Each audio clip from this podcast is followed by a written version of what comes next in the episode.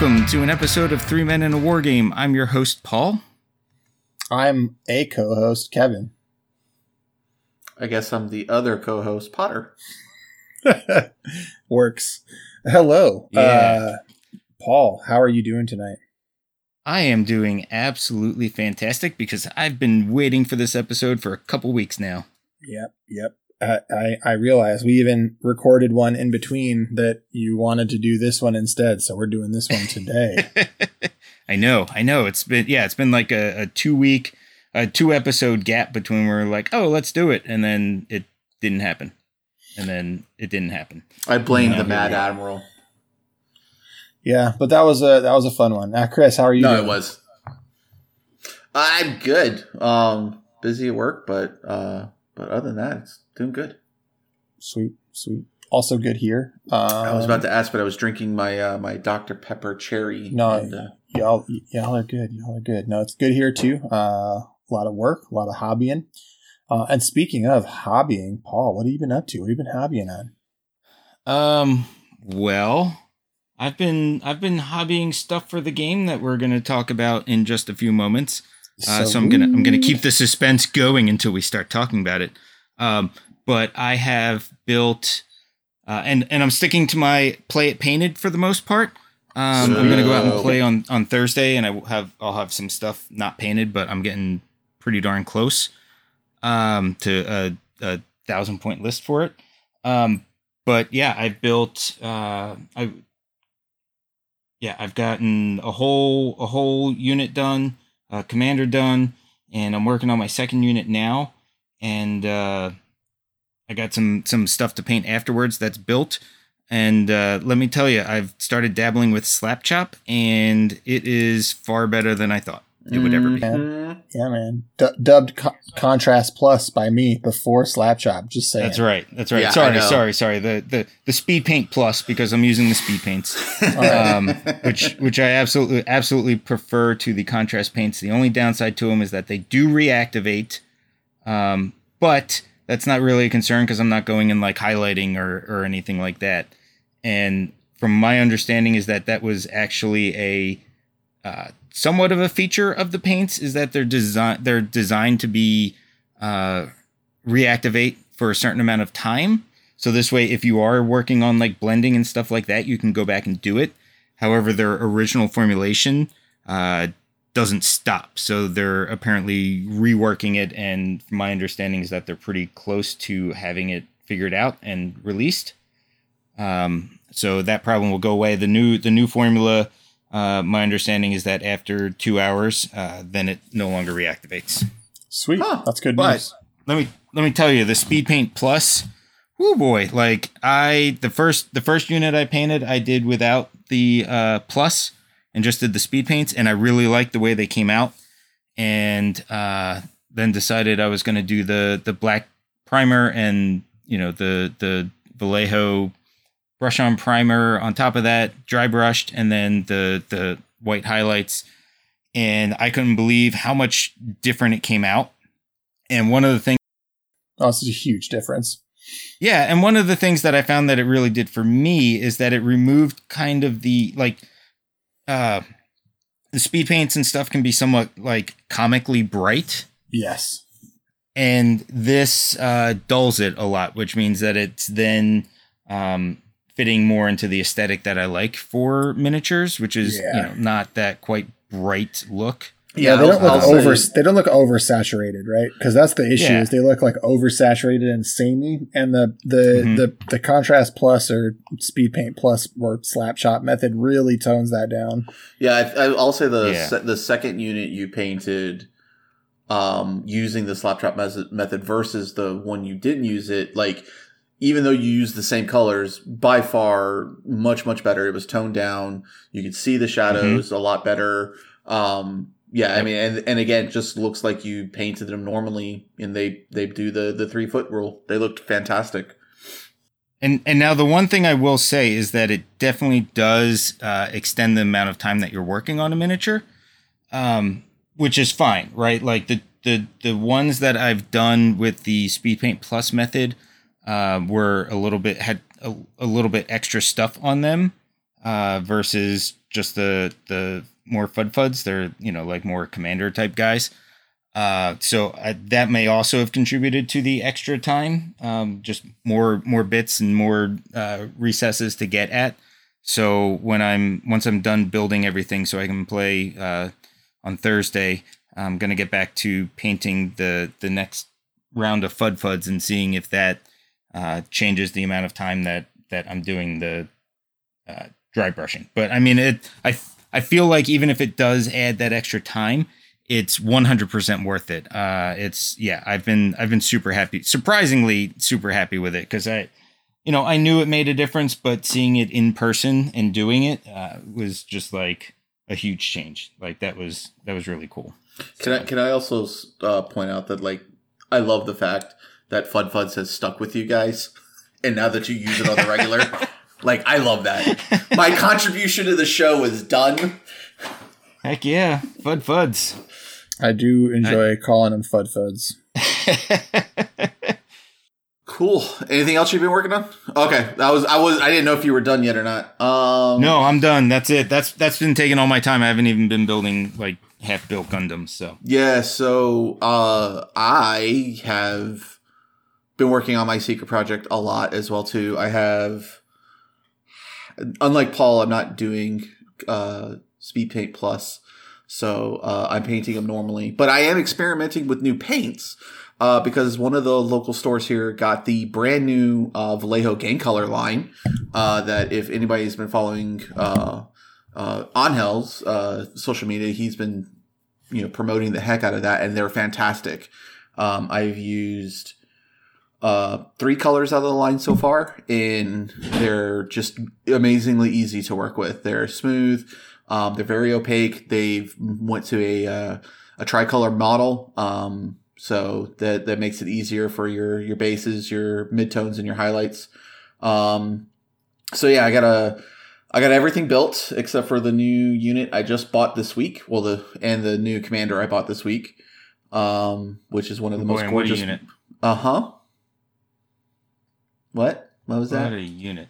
Yeah. So um, and then I have been building my Shadow Collective for Legion out of my um, backlog because we have an upcoming barn day, uh, and we are playing Legion that day. So I am getting my Shadow Collective uh, dusted off and out of the backlog, and I've got most of that built. I think I have three units and the bus left to build for for my Shadow Collective. Nice. So I've been that's I've been exciting. I've been quite busy. So what about you, Chops? I've been working on uh, dystopian wars, so I've been painting some what? boats. Some, somebody somebody got chops to play a game. yeah, yeah, it it happened. It happened. Yeah. Well, so he's been I, playing uh, games, Admiral was just, mad. He's been playing games, but just not miniature games. It's true. Well, yeah, no, but I mean, but somebody talked him into playing a game. Usually, he's the talker into. Uh, it's it's absolutely correct. Um, but you know, I uh, I've got some some good and bad history with War Cradle, and I'm I'm I'm ready to to dip my toe back into what they're doing.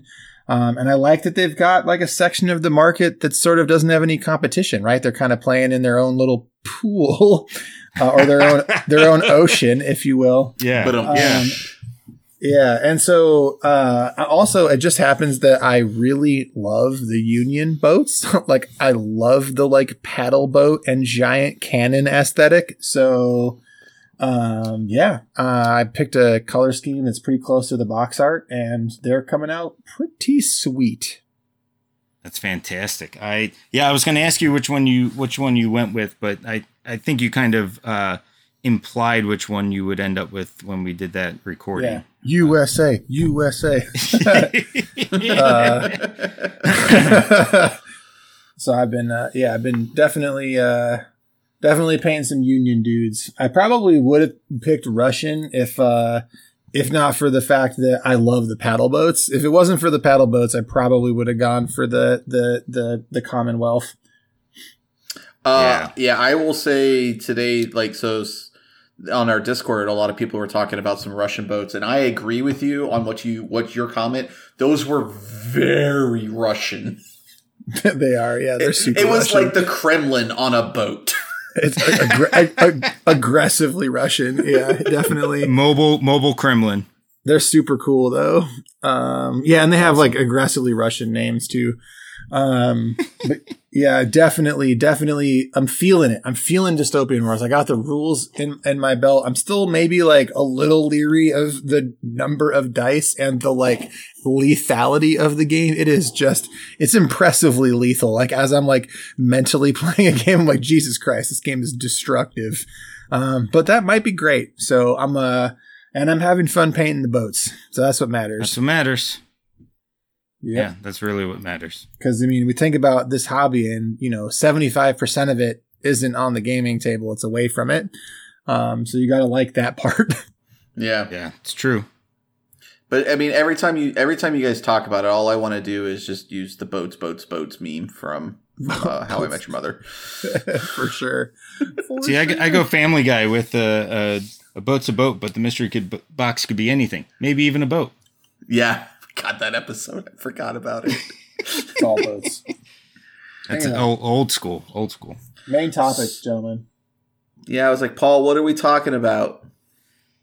So, uh, as a little bit of lead in here, um, way back in the day now, uh, geez, now like legitimately a decade or so ago, probably more than, um, I used to play a game that I absolutely loved. Fantastic lore, uh, bloated but really fun playing to it. Lots of lots of tactical decision making, and uh, like there was just nothing like it. Nothing seeing those minis on the table uh, and and just just absolutely fantastic and and straight up just fond memories of the game. Uh, and and I've missed it on some levels. Like originally, I was like, yeah, it's fine, it's gone. That's that's not a problem. I'm not playing it anymore. Uh, but the further I got away from it, the more I was like, there's lots of things that I liked about that that I'm missing. And that game was called Warhammer Fantasy Battles.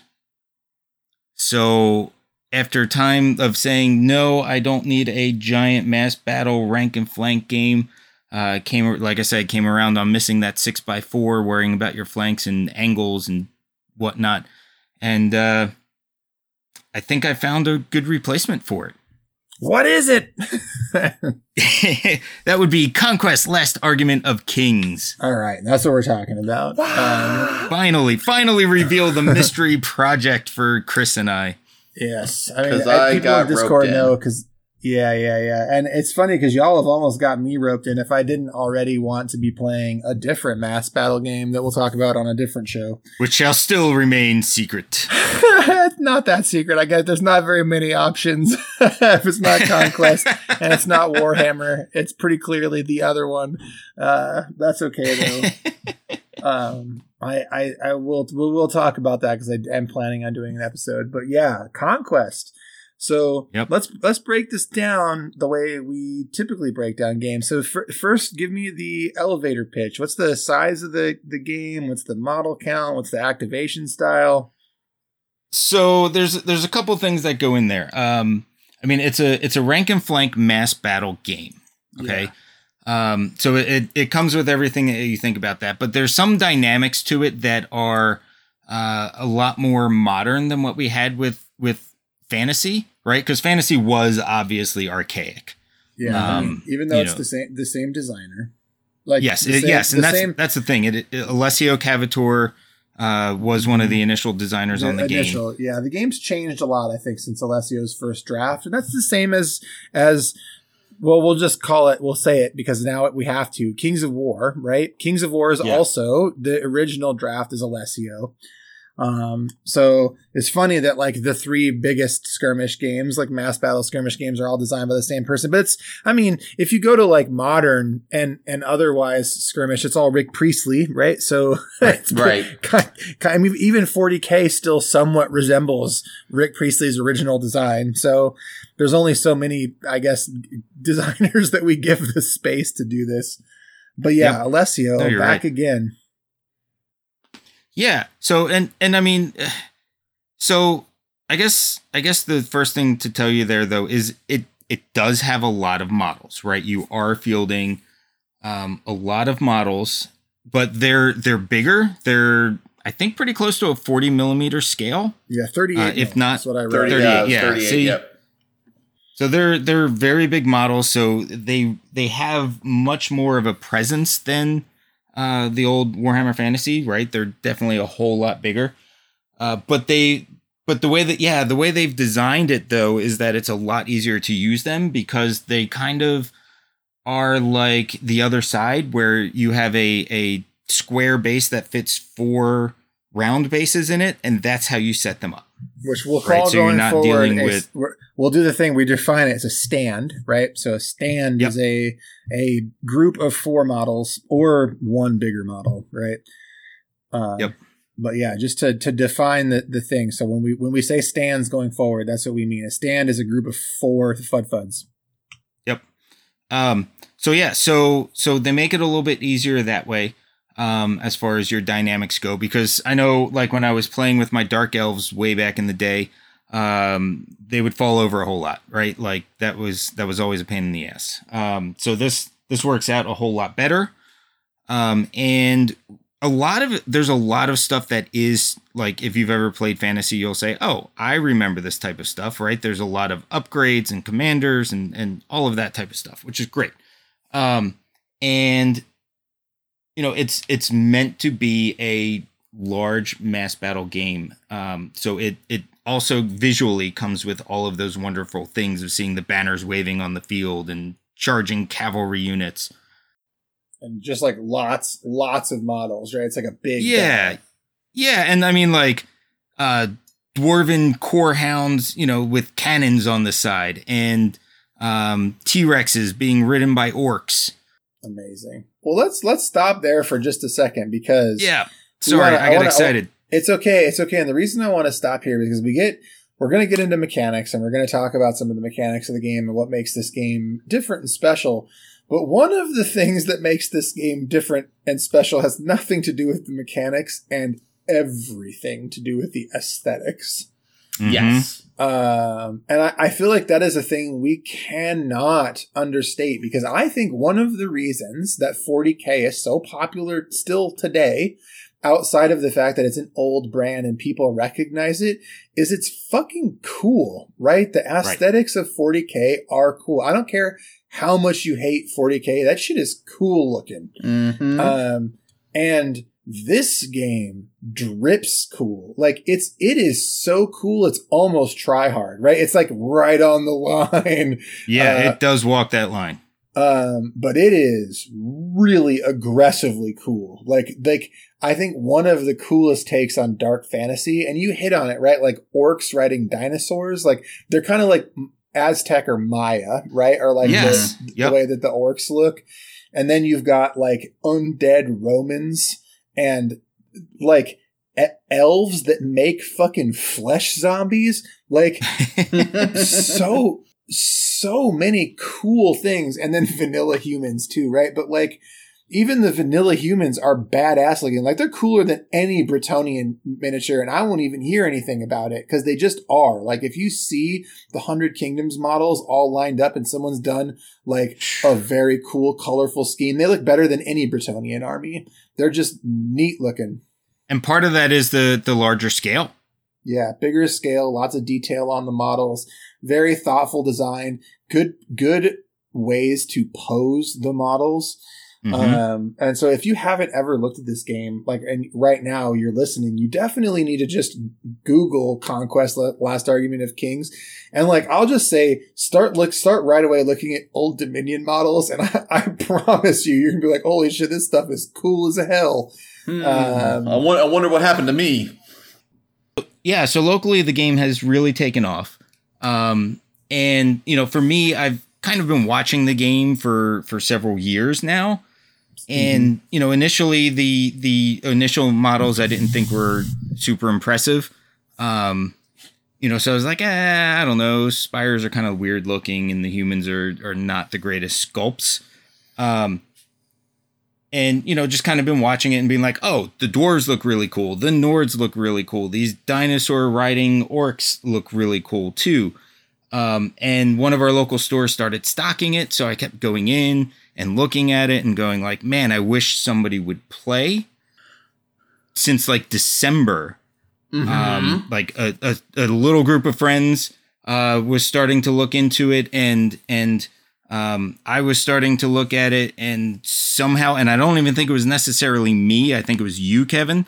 Um, You brought coincidentally Potter in on it, um, and then clearly that was the okay to go because I'd have a player. I showed you guys the W'adrhŭn versus Old Dominion starter or whatever it is.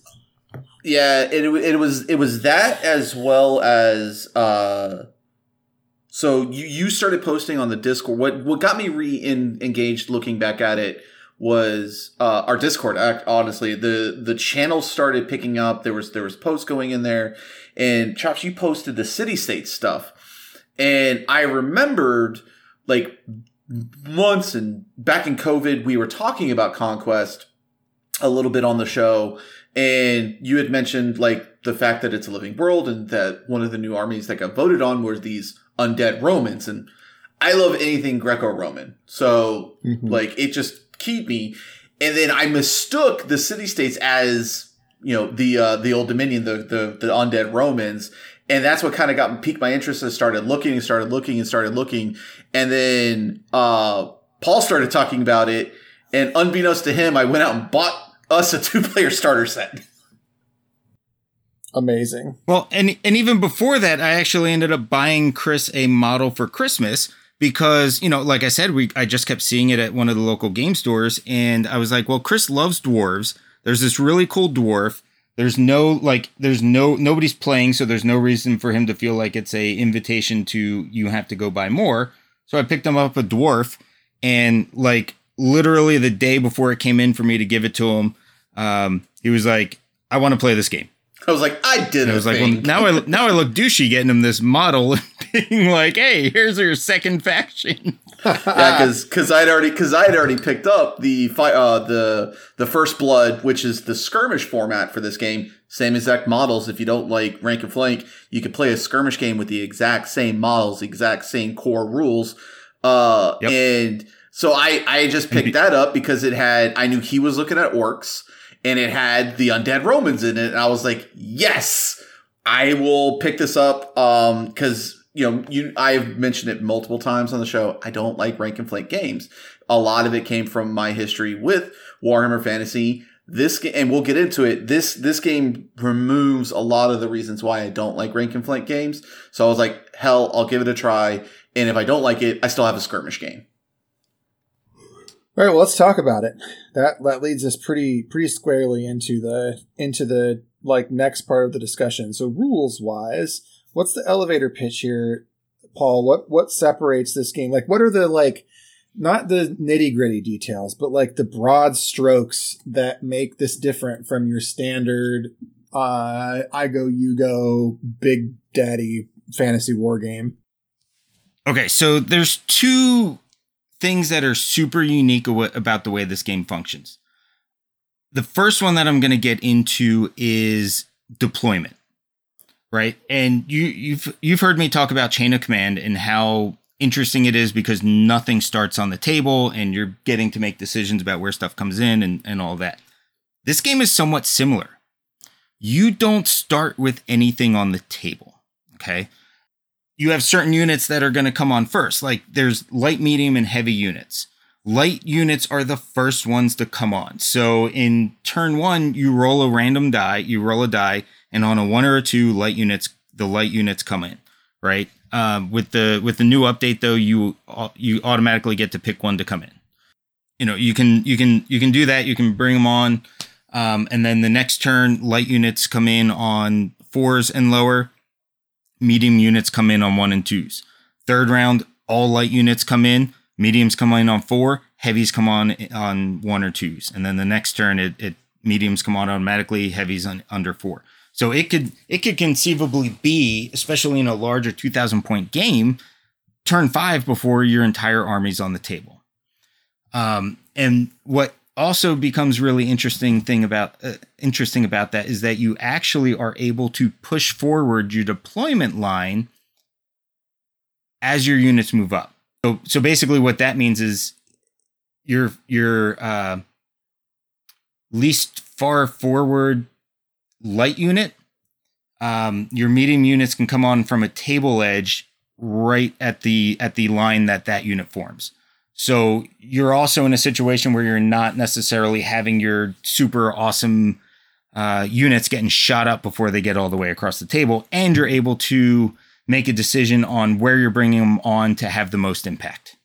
Which is super cool, right? Like uh, the, the implications of that are a lot. One is that the game doesn't start sort of in media res, right? Which is cool, right? You're you're actually it feels like you are actually seeing a small portion of a larger battle, sort of like enveloping mm-hmm. in an area. That's cool. Uh, and the second part is that like the way that the game works is that it slowly evolves over the course of the game, and the way that you bring models onto the table is dynamic. Uh, yes. and the dynamism changes the strategy and the like battle lines and where they're drawn sort of like changes as the game goes and you get further up the table and then push back and there's like a tension and, and sort of like mm-hmm. uh, fog of war and push and pull and I really really really like that aspect of the game. Yeah, for for, I, for me it, oh. for me it really feels like when you are getting those those first few models on the table, turn one, turn two, it really feels like it's the vanguard. It's the, you know, mm-hmm. the, the early forces going out there, you know, starting the battle pitch, you know, and then you've got, you know, the rest of your army slowly coming behind because they're more heavily armored, they're slower, you know, but you know, you've already got the battle started. So you've got that ebb and flow already going, just like a traditional battle would have been like in this time period. Super cool yeah, it's it's it's really cool that way. Um, now the second the second very unique aspect of the game is it is it is a uh, alternating activation game, right?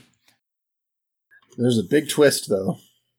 Yes, uh, the big twist is that you get a what's called a command deck, and that command deck is a card for every single one of your units at the beginning of each round, you order that deck in the order that you want your units to activate.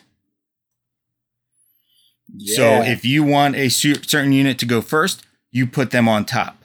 Now, just just before we get into just just so you know all the implications of that, at the beginning of each turn, you're rolling for initiative. So even if your guy is on the top, they might you know, be in danger before you get to go, depending on that initiative roll. So it's very important for how you're going to think about how you're ordering that. And like also, you know, it's like best laid plans, right? That's this is the fog mm-hmm. of war mechanic yep. because like you can you can plan your order of activations and halfway through the round be like, you know, it's that like I'm a genius. Oh no. like, oh god, bad decision. Yeah, yeah, because you you realize halfway through the round that you've uh, tragically miscalculated your opponent's intellect, mm-hmm. uh, and they've screwed up all your plans. Um, and I, I mean that's it's so cool. It's such a cool thing. Um, so and and and I guess full disclosure for everybody, um, we're we're still just like dabbling in the initial stages of learning the game.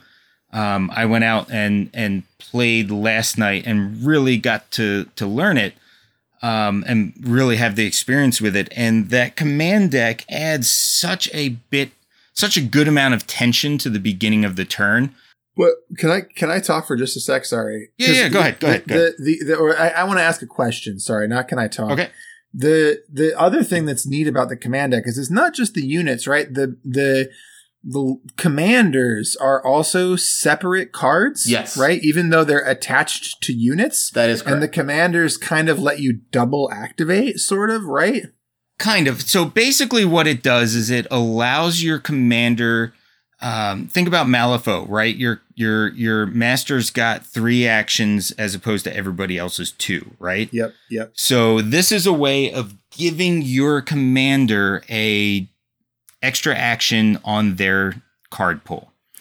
Uh, and what that really allows you to do is if you have a wizard, you cast a spell. You might have a, um, they have what's called draw events. So when you draw the card, um, your commander might have a ability that they can do, like uh, in in the W'adrhŭn, which is the orc riding Aztec dinosaurs or Aztec orc dinosaur guys.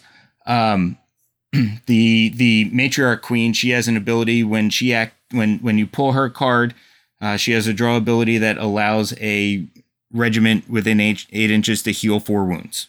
Sick. You know, so so like that's even something that you're factoring in because she's like Um, an inspiring presence, right? And they like, yes, exactly. feel Exactly. more So it- strong. it's a it's a way of giving them that special unique ability to kind of stand out above their general like move and and attack with the regiment. Yeah, so like with like like Old Dominion, I can activate one of my commanders who uh, because Old Dominion have everything that's called Memories of Old because they're all dead, so they have Memories of Old as a way of them having like special rules of like, hey, I remember what it was like in life. I could do this, and every unit has a unique one, so you can activate your commander, have him do their Memories of Old, so which means you're not wasting an activation for your Legionnaires to uh, activate Phalanx, which you know gives them an extra point of defense uh, because now they're going into you know they're locking shields. So now I don't have to. Sp- I can do my still do my move and another action with them because my commander already activated their memories of old. And and you know me too i'm already thinking about like second level play and the Mhm. like second level play here is that like you're counting your opponent's activations Correct. Yep. and using your commander's activations to space out your units based on what you think your opponent's going to do right like Yep. so yeah oh man that is There's- so cool There's definitely a Yeah. bluffing mechanic that goes with the with the way you're placing your commanders. That's super yes neat. and and and that's just it right like you got to build it so this way because because what really comes down to it and i don't think i understood this until i i was playing a couple rounds last night is that you have to balance the fact that when you activate the commander the unit is not activating right? Mhm. So you have to be like, all right, I need this person to get this ability off, but that regiment is in a tough spot. I need them to activate. Which do I do first? And what Right. do I think my opponent's going to do? Do I have time to to make this happen first? oh, so cool so cool Yeah, it it was it. You know, I've watched a lot of battle ports and read read the rules and stuff like that, but until I actually started doing it, I didn't realize exactly how dynamic it was. Yeah, that's how it always is, right? That's how, like, when you, like, for me, like, and, and this is going to go back, we'll go back to like a Song of Ice and Fire. When you watch a, Mhm. a battle report of a Song of Ice and Fire, it is the most boring looking game ever. it, it, Yep. like, you watch a battle report of that game, you're like, why does anybody find this game interesting? And then, and then you play a game and you're Right. sitting at your third activation for a turn and you're like, holy fuck, there is a lot going on in this game, right? Like, Yeah. it's Yeah. just way more complicated than you imagine. I've been Um, presented with 17 different options and all of them suck. Which one's the least bad? yeah, exactly. And that, that's, kind of what I mean, right? Yeah, and, but I mean that's that's the kind of thing you're getting here too, right? Is that the game you can read the rules and it doesn't really translate into onto the battlefield experience. And I, I'm trying to like do my best at it, um, like Right. just imagining what that like next level of play and how it how it would be to to play the game feels. But like it's super cool to hear it confirmed that it is actually Yes. like that. Yep. Yes, and and one of the other things too, Kev, is that every army has uh, special abilities that are are specific to the army. Right, and and, I Um, mean it is, and- and it's not just little things, right? This is like deeply flavorful. Oh stuff. yeah, they're. Oh, I mean, yeah, they, they are, are. army. They are army defining, right? Yeah. Like absolutely army defining. Like for example, um, the the W'adrhŭn, the orcs, they they kind of take the whole GW concept of a Waaagh to the next, level. Yeah. Right? Like Waaagh is basically like, cool, you're gonna have a good turn. Whereas with the orcs, they sing the entire battle. All right. So every time you activate a unit with orcs, uh, they're singing a song. Wait, so so now so now you're telling me they're Aztec dinosaur riding soccer hooligan orcs? Yes, that is the perfect way to think of them. Yep. oh They, my uh, god. Right and so and so there's there's options too and and this is where the, it's so many layers and i can't not go through them all even though it's kind of out of order for how we normally talk about stuff but you know, so there's different. There's essentially three different cults, as they call them, and each one kind of sings their own song. But what ends up happening is if I I activate a um, like a matriarch queen, and I flip her over, and she's a cult of death. I put out a token that says, "All right, my cult of death people have chanted a song." And then, then my next activation, I flip over a different unit, Cult of Death. All right, now they played two songs. And at that point, I can choose to have them um, what's called sing the chants, right? So then there's a whole chart that tells me if I have two tokens and they're singing this song, here's the bonus that they can have. So for instance, with death, it's plus one to your attack rolls. So Or whatever unit act, so whatever unit's activating, I can have them sing, and now they're at plus one attack. All right, sweet.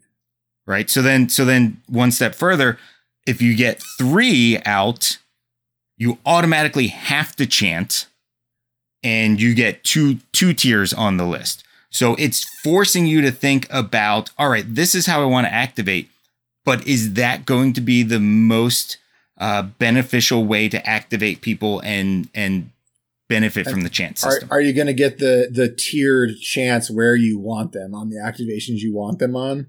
Right. And and going into that though is you also have to consider what is your opponent going to do? Are they going to entirely wipe out a unit Huh. and take that away from you and completely destroy the order that you had going for your chant? Damn, that is Which- super cool. Which then when you're thinking about it because most times when you play a game, you're like, "Well, that unit's going to die. Let me just activate them now." Right? But Yeah. now you so think about that it. might not necessarily be the best way to do it. Yeah. Right. Yeah. Wow. Can, can, is pretty cool. can, can I talk about my shtick? Yeah, Go do for it. All right. So I played the undead. So they got two things that are really cool about them. Uh, I don't take morale tests at all. And just like a, uh, Song of Ice and Fire, morale is a big part of this game. So uh, just like that, when you take morale test, you're going to lose fud fuds out of your units. Um, So that is a huge part of the game that I just completely 100% ignore. I don't even I don't take So- it into account. So can you can you explain how morale works just so this way everybody knows?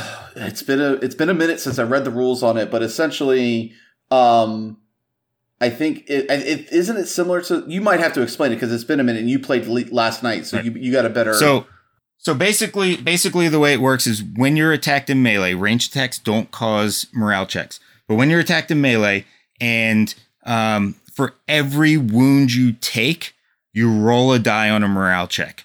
For every one that you fail, you take another wound. right, Oof, So ignoring brutal. that is fucking huge. it's am- it's amazing. But here's the other thing about my army. My army gets more powerful as it dies. So I actually so we, there is a there's a thing that's called the dark power table and it's got four tiers on it. And as you go through the tiers uh, you get more powerful. Like I think like tier 3 is your memory of the old activate immediately. Like you you you no longer have to use an action for them like they just activate. So every unit gets their unique memories of old ability. Um so and then uh and then there there's other aspects to it as well too. Uh, I have certain war gear pieces that can make my units that have commander models in them act as if they're one tier higher than what we actually are uh, on that table. And we have spells that will literally just go that stand right there of my own dot guys dead. They just they just die. So I'm automatically getting four points into my into my uh, dark art or dark power table. And then I just go, hey, come back to life because I'm the undead. And I just raise those guys back to life. So I am churning and eating my own units to power my table and at the same time bringing them back to life to continue fighting. neat. And are they more expensive per unit then than your average unit? Uh, I think so. Yeah, because I think uh, I think your average unit is like what 165, Paul. Um, and I uh, yeah, I, yeah. No, none of my fud fuds are really over that.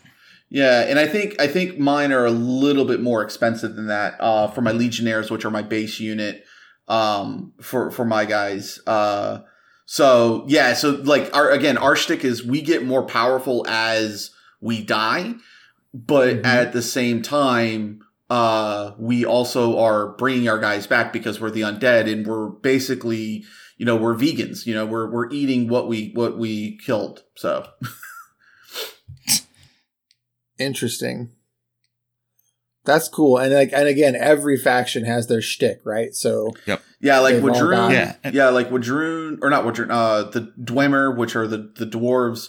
Um, I don't remember specifically what theirs, but like they're a lot of heavy armor, a lot of, and then they spell cast really well, which is strange Yeah, for we- me for seeing a dwarf army spell casting. well, it's because they they learn magic from dragons. Right? Correct. They they were they were previously slaves, and they were slaves to the dragons. But Correct. then the dragons taught them magic, and then they rebelled against the slave, their slave master dragons.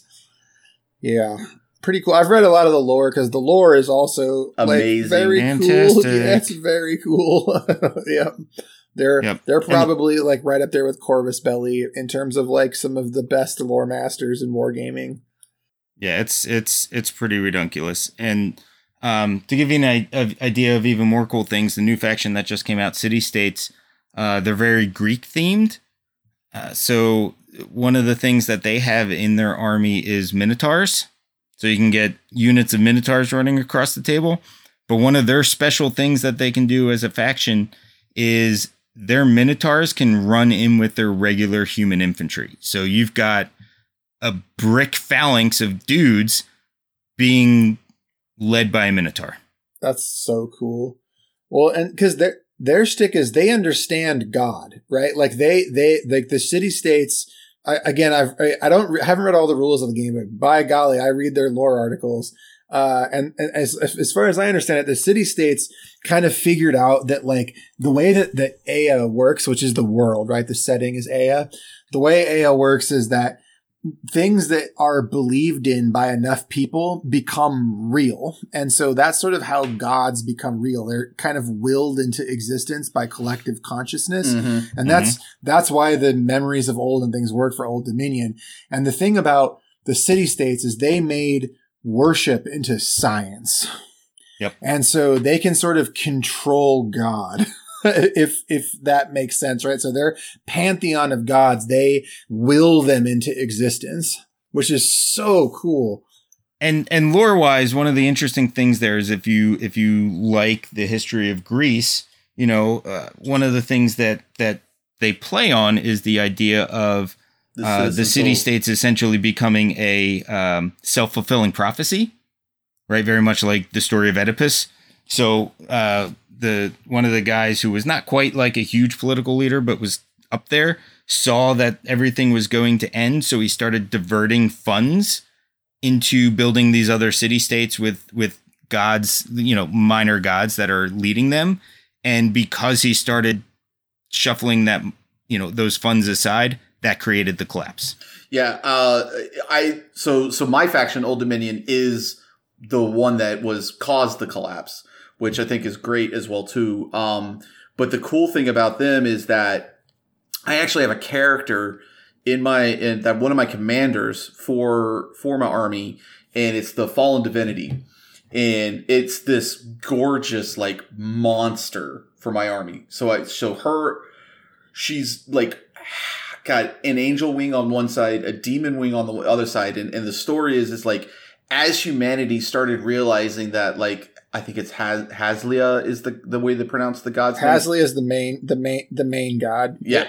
So Hazlia is they figured out humanity started figuring out just like the city state saw that you know Hazlia was a very uh jealous and very selfish god and essentially only did things that serviced him and getting him more power and he is he essentially was the one that started creating other gods and so as humanity starts breaking from him and running away and causing the the collapse in the old dominion uh the area where the old dominion are to fall into ruin he is so angry and upset about this that he literally drags the fallen divinity with him who was who was a lower god and f- pulled her down into her into his downfall into his in where he essentially finally starts merging with the entity of death to stay a god uh, and brings her down. That's why she's like half angel, half demon, and the the model piece is fantastic. I just I think that is such a cool piece of lore of like, f you guys, I'm not going down without a fight, and you're coming with me. and it's a Mhm. god that like humanity is like, you know what? No, screw you. We're done with you. Yep. Yeah. So that super should give you an idea of how awesome the lore is right there. Yep. Mm-hmm. Laura's very good. And so we got alter. Sorry, we get get back to the thread here. We got Yeah, alternating, alternating activations. Uh, we we talked about one of the core mechanics, which is the um, shock, right? Like how how fear and shock work on the battlefield. Mhm. So, uh, talk to me like about the the actual combat system. Um, it, are we we're, we're talking about d sixes, right? Mhm. talking about uh, D6s. And how do, Uh, what, how does it work? Like, so you have a stand, and a stand what generates a pool of d6s per stand that's in contact, or per like how does it work? All right, so there's a there's a couple dynamics there. So, and I think I need to start by saying that um, they just released a, a 2.0 and they changed some things. Um, the first thing the first thing that they changed it used to be an you know an attack stat per guy, and what they realized over time is that then everything had to be adjusted by fours, and some units that maybe uh, needed more attacks were you know too strong at eight so they started doing it by stand instead, right? Uh, and they also did that with wounds as well. So like my orcs now have five wounds based on their on per stand. And so rather than rather than you take a wound, you lose a guy. You lose five wounds, you lose a stand. Correct. Correct. Correct. Okay. Okay. Um, so yeah, so that makes it that makes it a little bit different. Uh, and then you can have people that have five attacks and, and whatnot. And it's also worth noting here. Sorry, sorry. It's worth noting here for people listening that like when you buy things, you buy them by stand. So you have like a core cost that your first stand cost in a unit, and then additional cost per stand. And then based on the number of stands that you have in a unit, there are specific formation requirements that you can fill. So like eight stands, for example, can look one of three ways based on exactly. legality of formation. All right, sorry, I just wanted to set that aside so people could visualize it. Yeah, yeah, yeah. No, that's that's good. Um, and and just to just to clarify a little bit there, uh, your base your base stand number is usually three, unless it's Sure. a monster. Yeah. Yeah, oh, right. Uh, so and then you're, 12 dudes. and then you can Yep, pay for more on top of that. Got it. Um, Got it. but basically, the way the way it works, if you're attacking somebody, um, you know, anybody that's any any any of your stands that is touching one of your opponent's stand, you get to add their attacks. Okay. Um, but now what's interesting is every stand behind them contributes a bonus attack. So if you're if you're three wide and you get five attacks each, and you know you're two deep, then you're getting 15 attacks for those front guys and three more for the guys in the back. Yep. Super cool. And that, Yeah. that affects how you how you throw out your six stands, right? Or your Yep. eight stands based on Yep. like How you're going to maximize them. Yep, and when you're and, and and you don't have to decide that till you deploy them. So you're looking across the table and like this is how I have to set them for maximum impact. And you can reform too. You know, Right. you can you can spend your your movement activation, uh, you know, just doing a straight up reform. Um, I have some, some And- unique reforms too, like where it's like an L shape. yeah, there's there's some crazy stuff that you can do. Um, but yeah, so so one of the other things that they do is uh, your rolls are kind of reversed. It's a little bit more infinity, where you're trying to roll up to your target number. Golf. Um, so ones are good, six are bad. Um, mm-hmm. yeah, so that's a that's a little weird when you're thinking like, oh, I'm hitting on twos. Well, yes, that's like hitting on fives. yep. Um, yeah. So so and then you know you would attack, and there's no like t- toughness or anything like that from fantasy or subtracting strength and and whatnot. Um, so it's just straightforward. Did I hit you? Okay, now you roll your defense saves, and then you roll morale afterwards. yep. Um, Yeah, it's- so it's pretty weird. straightforward. There, It's weird seeing a defense save of a one. it took me a minute to get used to that.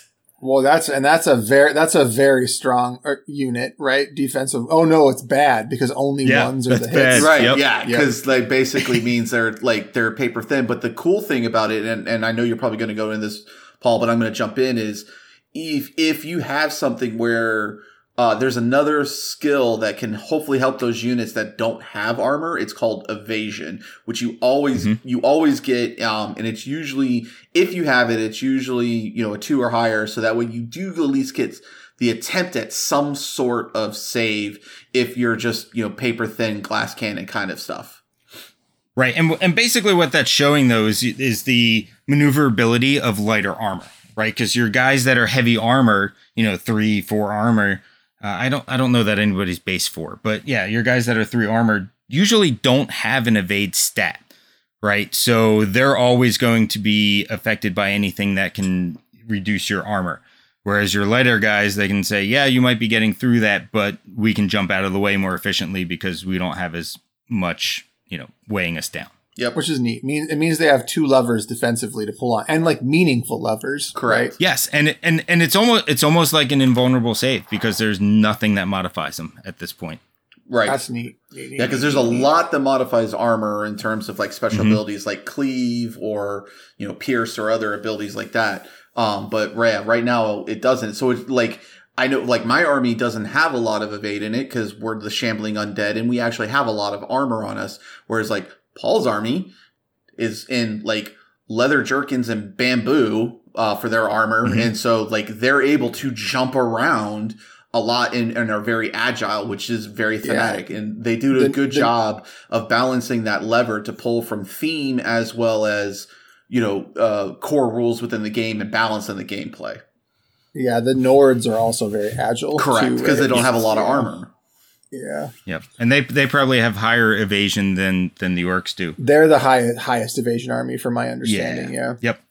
And then there is shooting in the game, but the designers are very adamant that shooting is not a mainstay of the game. So there's not a whole lot of incentive for you to be a uh, turtle and shoot kind of thing. Well, it's it's hard to shoot, right? And and it should be. Shooting shouldn't be the easy, simple way out. So, I mean, they they buffed it. They buffed it in 2.0 a little bit. ah, okay. Yeah, so so basically with the with the change from 1.5 to 2 is that you used to have to get like into all right, well, I'm at long range, so I got to half my shots, round up and okay, now I'm obscured, so I take away more or I have to hit less. So they're basically like, all right, well, now um we're just doing away with all that and we're just going to make it a lot more straightforward. So since you weren't reducing your uh, shots at long range, they basically shortened everybody's range, right? So you have to get in, in a more dangerous spot uh, to be To to, be effective all. in your shooting. Yeah, Okay, Um, well that's cool. I like that though, like because Yep. one of one of the problems with you know pre like especially pe- people who played Warhammer Fantasy will tell you like shooting was abysmal. It was like Mhm. not uh, totally unfun to play against. Mm-hmm. Play Um, it. Play. Play a play against a dwarf or fuse flank gun line. Have fun. yeah, exactly. Um, you know, and and to show how how much they really want you face to face with your enemy. Um, and with how important morale is, ranged attacks do not generate morale checks. So nobody's super scared and running away because they got shot in the face with an arrow. Yeah, they're just angry, charging toward the archers. Yes. Exactly. They're like, well, You we got to you take will- you out for our you heavy will- buddies coming out. Only piss them off. Yep. Yep. All right. Cool. I like it. So, how big of a table do we need to play this game? What's the what's the the the size that we're talking about here? Is, is it variable? Is it preferred at one size? What are we talking about? It is variable. Uh, sometimes it depends on the scenario, um, but you're either going to be playing on a four by four or you're going to be playing on a six by four. Um, Okay, so Most big- of, most of the time, I, I think you're mostly going to be on a six by Six four. by four. Six by four. Yeah. All right, and you're and you've now segued into the the last thing that I wanted to hit on for the game, and, and pe- perhaps the most important thing that we're going to spend some time talking about, and that is scenario design and scenario play. Um, because you know we're we're we've come from a background where we've played a lot of war games, and we know that this is the make or break thing in a war game. Um, and I, I want to hear some of what you guys think about scenario design as you understand it so far, and like what the the pluses, maybe negatives, maybe all pluses are to the scenario design in uh, Conquest. Yeah, so uh, one of the things that I love about it is, one of the things that I love about uh, scenarios, uh, scenarios in A Song of Ice and Fire is that uh, not only are there mission scenarios that you could do, but there are hidden objectives that you can achieve as well too, just for your faction. And they're very, and they're, and the, and they're unlike a Song of Ice and Fire where it's just a pool of hidden ones that you pull from. These are faction specific. So my hidden objectives for the Old Dominion are going to be different from Dweghom, from Spires, from W'adrhŭn, etc., which I think is amazing. It adds an extra layer of fluff, uh, theming to the army, and it adds it to the where it's like you're if you switch between factions, you're not going to get bored doing the same hidden objectives. If you play multiple uh, armies, you are going to have a different experience from when I play Hundred Kingdoms from when I play Spires uh, when it comes to those hidden objectives. So, which I, I love that. Um, and again, there's more levers that they can pull on that as they branch out and decide to do more things because that's just a couple of cards that you can release as a side pack, which they have just re uh, released. Uh, brand new cards for 2.0 for all the factions and all those scenarios are in them. So anytime they do that, they just like, here's the packs, here's the new objectives, have a nice day. Yeah, and and the thing is too, since they're doing that, they they pretty much do those packs once a year, and you buy them, you get your you get whatever new scenarios they put out. Think of it kind of like um, you know a new gaining grounds, right? So you get your scenario cards. They also give you cards for every unit that's been released. So this way, if you lost them, you get more.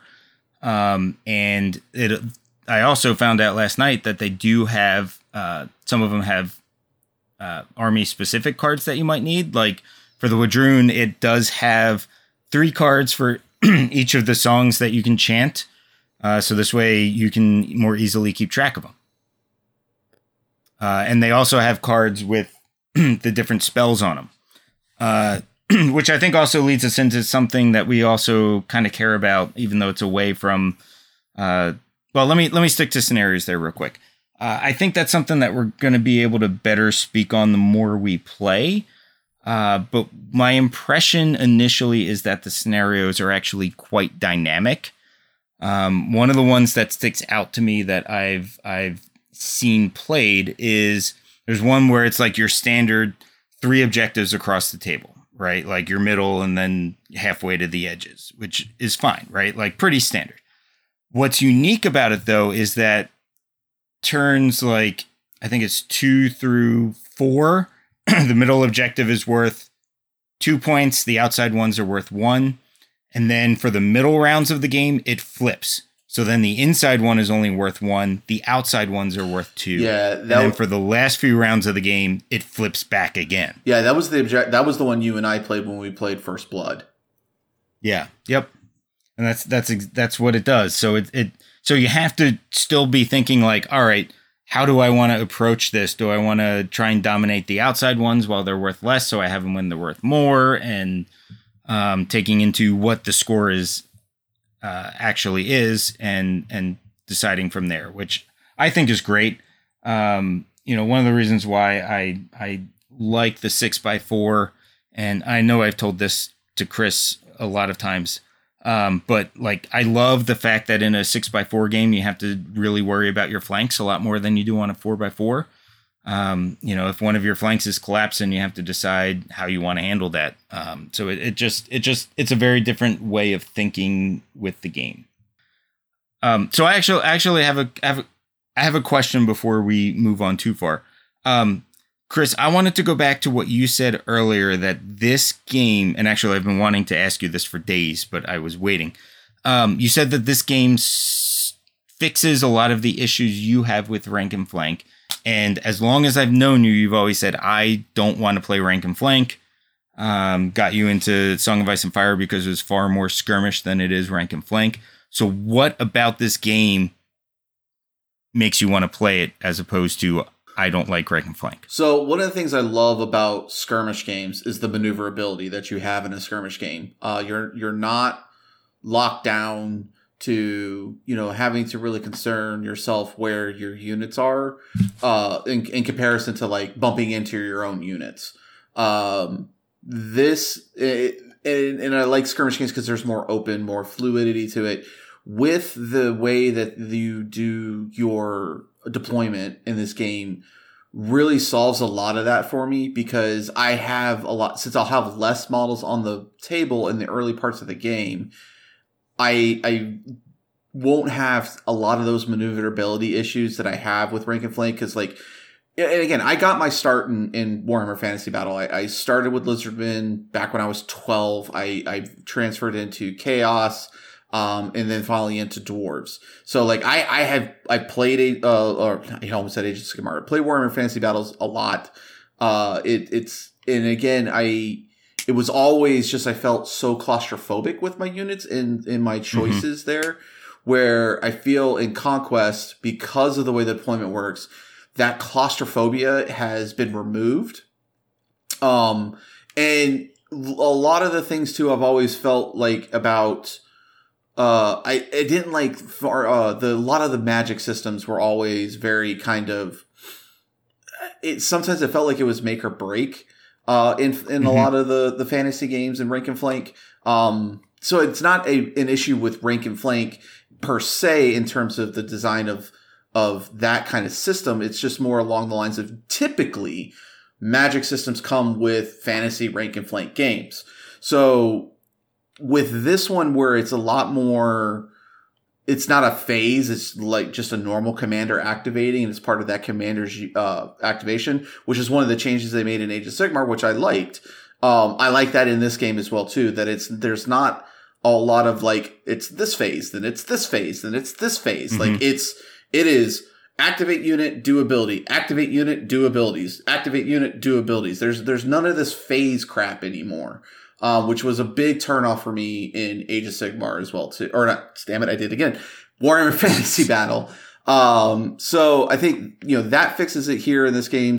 Those are my two biggest things that I had issues with, um, that I'm, that Conquest removes for me. And, you know, play, and I think playing, uh, A Song of Ice and Fire, I think helped me get over a little bit of my issues with rank and flank as well too. Like even though it, it is a rank and flank game, it just felt more skirmishy. I still feel uh, out of all the battle reports I've watched, this game still feels a little bit more skirmishy than a typical rank and flank. All right. Well, one one thing I will say though, um, after after playing last night, is that it the one thing that Song of Ice and Fire doesn't have that rank and flank games do is is really uh, worrying about like your angle of attack and how your guys are moving and where they're going whereas this definitely does. Well, I mean, I don't, I wouldn't say that. I mean, you need to worry about that in the Song of Ice and Fire as well too, because if you want to get those side flank bonuses and if you want to hold, like block your opponent from getting those angles on you, so that way they can't get those bonuses for charging you in the flank or the rear. I mean that that still exists in in A Song of Ice and Fire as well too. Yeah, but the the the impact of it is kind of reduced because you have like four guys on the table. I mean that that part is fair. That part is fair. Right. When you have when you're when you're getting like, you know, five, six, seven units out there, you know, then you're really starting to think about it and and you know, even more so, you know, because you're looking at it at, at different parts of the table with it being six by four as opposed to um, four by you know, four. four by four. So right. I think I think I guess, I guess the way to say it is that it feels even more meaningful, right, than it does in a Song of Ice and Fire.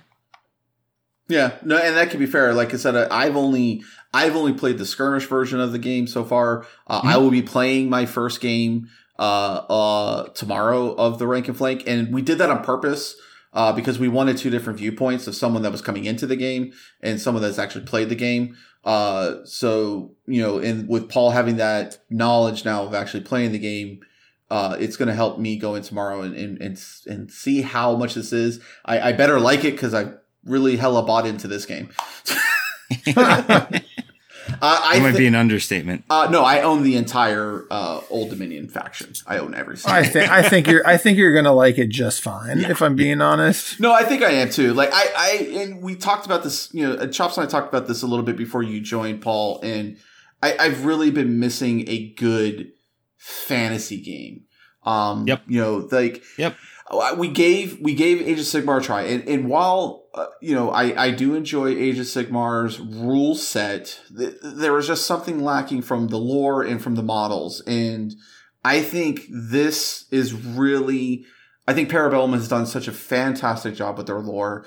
Um, I mean, there was one day uh, you and I hung out, Paul, and all I did was goob over the lore, and Mhm. and it was just it's it's so good, and that's one of the things that drew me into 40k was the lore, um, and I feel like I've been missing that in a game um, outside of, Infinity. Uh, where I didn't really get into their lore, but their lore is fantastic. Um, the lore here is really drawing me in, which is helping me I think going to help me stick with the game, regardless if I have issues.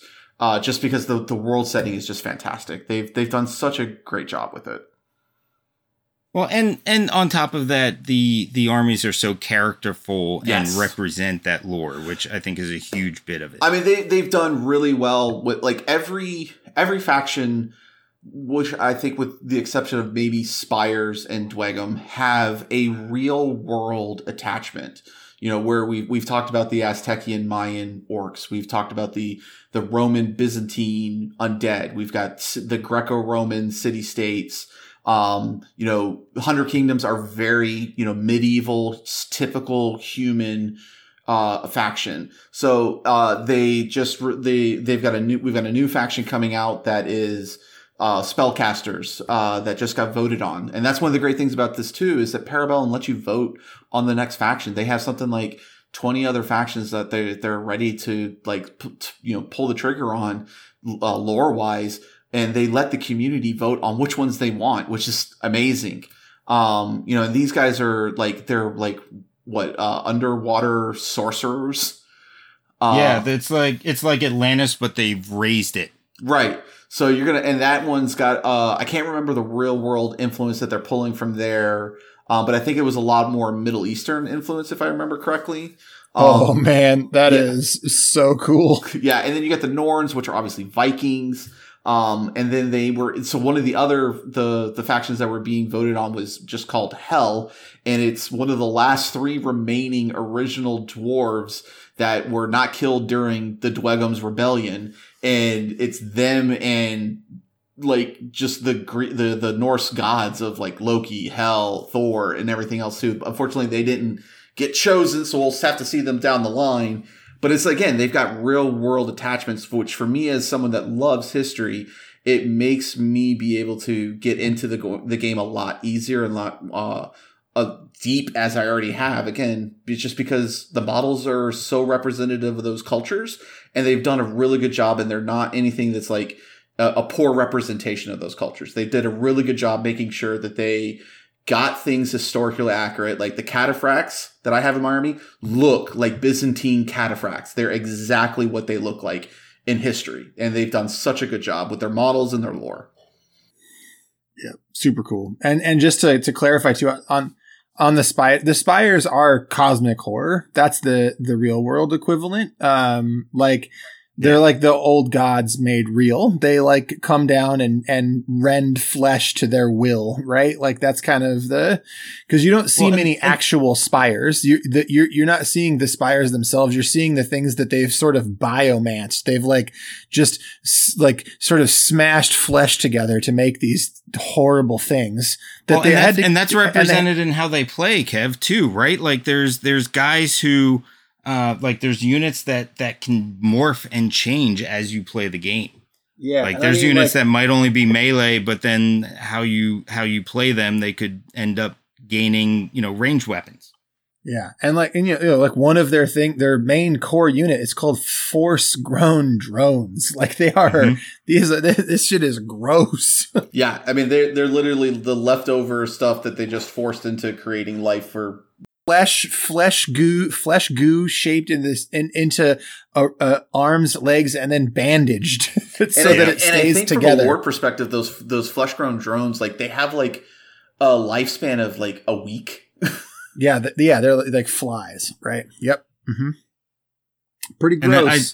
And I, I think their coolest unit, though, at least to me, is the uh, centaurs that they have, Dude, the like centaur cavalry. are so Fucking rad. amazing.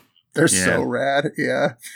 Um, they are very, very cool. I- I mean, I don't know. I love the Spires. I think it, it's funny because they really ride that line between the old janky models and the new beautiful ones. yes. Mm-hmm. Um, and the the things you're talking about, the Centaurs, that's one of the newest models, the Yeah. the Centaur Avatara, and those things are like they, that's a model to go look up is the Centaur Avatara because they those those are spires, right? Like Yes. they, they have like like actual elven features, the the heads, but they're also like heavily armored centaurs, and they're like what you would consider like chest armor for the front of a horse, right? Is like maws and just like this dis oh it's so brutal and disgusting i Yeah. love them Yeah. Yeah, so those guys are, cool. are super cool. They they were the faction I was like, eh, I'll never play those. They're ugly and I don't like them. And now I'm like, they look no, they're pretty cool. i think Yep. they're cool i think they're ornate and gross which is like a really cool combination like you don't normally have both ornate and gross it's one or the other Right.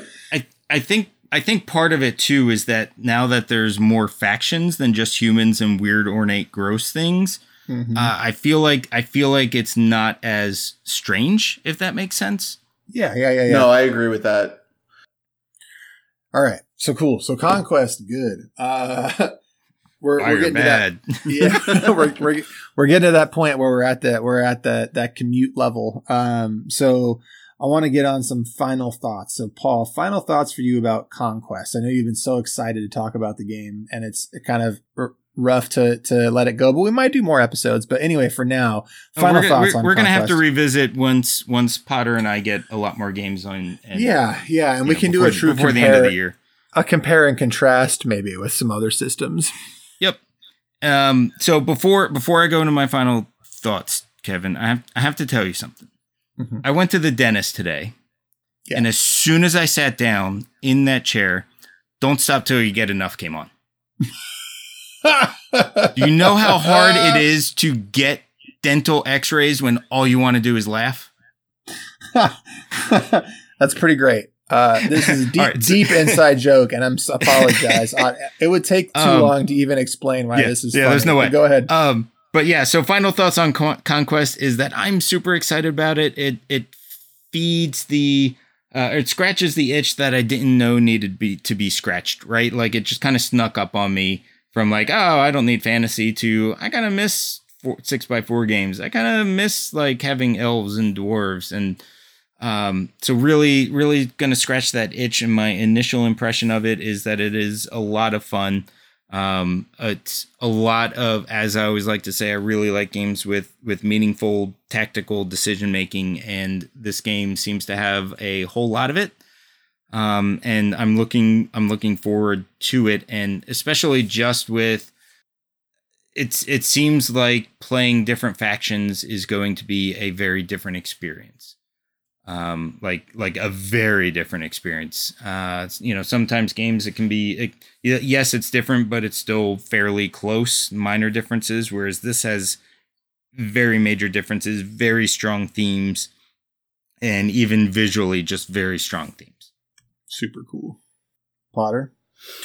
Uh, for me, um, you know, you guys, my final thought on this is you guys always have talked about games where, like, when you walk away the next day, the next night, the next week, you're still thinking about the game. And that's never really resonated for me, even though, like, back when I was super into Warmachine, uh, this game has done that for me, and I haven't even played a game yet. It's living in my head on repeat. It won't go away. Um, and I've not played a Rank and Flank game yet of it. That is amazing. Like the highest possible praise. That's that's like almost unbelievably cool to hear you say that. Yeah. Um yeah, it's and so- it's it won't go away. I, I'm I'm enthralled. I'm enraptured. I'm looking at stuff every single day. Um, I took all of just Paul going, "Hey, they got the Fallen Divinity in stock last night," and I walked out with it. Like all he had to do was tell me it was in stock, and I was like, "Bought." So you know what? I, th- I think we I think we've neglected something important here, and and what what Potter just said reminded me of it. Um, but we've really neglected to kind of go into the idea that uh, really you're getting one model, but it plays in two games, right? Like there is a skirmish version of the game as well that plays on its own, uses every single model from the rank and flank game and um, other than things that you have to take into account for differences between rank and flank and skirmish, the rules are exactly the same. Yep. Your Some scenario- special rules may change, but it's the same game essentially. Yeah, I mean your well, scenarios are the taking- same. Your stats on your models are the same. You get the same mm-hmm. units, the same everything. Yep. But they're but they are different playing games, and I, am not I'm not taking that for granted. That is very very very cool. Mm-hmm. Yeah, I just feel um, like we um, kind of glossed over it for a little bit there, and I think that's also sure. important to know that you are getting, you know, not only, uh, for lack of better terms, not only a, a Warhammer Fantasy Battles, but you're also getting an AOS. Yeah, which is very cool. Yep, two games for the price of one. That's right.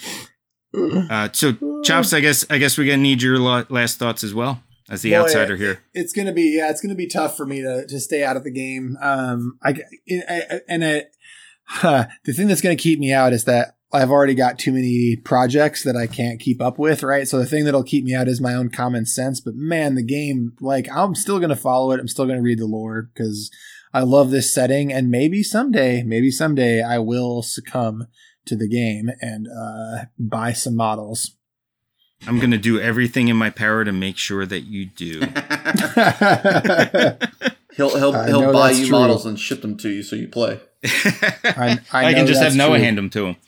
Yeah, it's true. Oh man, don't do that. Please don't do that. Oh, my big shipment um, of models are coming from Noah soon. I get them Friday. Yeah, shout out comics, games, and things, Valhalla Hobby in Verona. Uh, we uh, Noah, the patron patron saint of both card and miniatures games, deserves your patronage. Absolutely. Um, all right, so uh, Paul, you want to read us out? Sure. Uh, first of all, thanks to Static as the City for the music at the top and bottom of the show. Um, also, thank you to our patrons. Uh, you guys are awesome, and uh, yeah, expect some expect some uh, some things to start coming back that we neglected after after our shit year last year. Uh, and also join our Discord. It's phenomenal. There seems to have been a uh, influx of people lately, which is fantastic. So come and join all of our craziness. Even if you're just lurking around, uh, there's a channel for you. Uh, pretty much any game that you're going to play. Um, and I think that covers it. I think we're on our way out. Bye.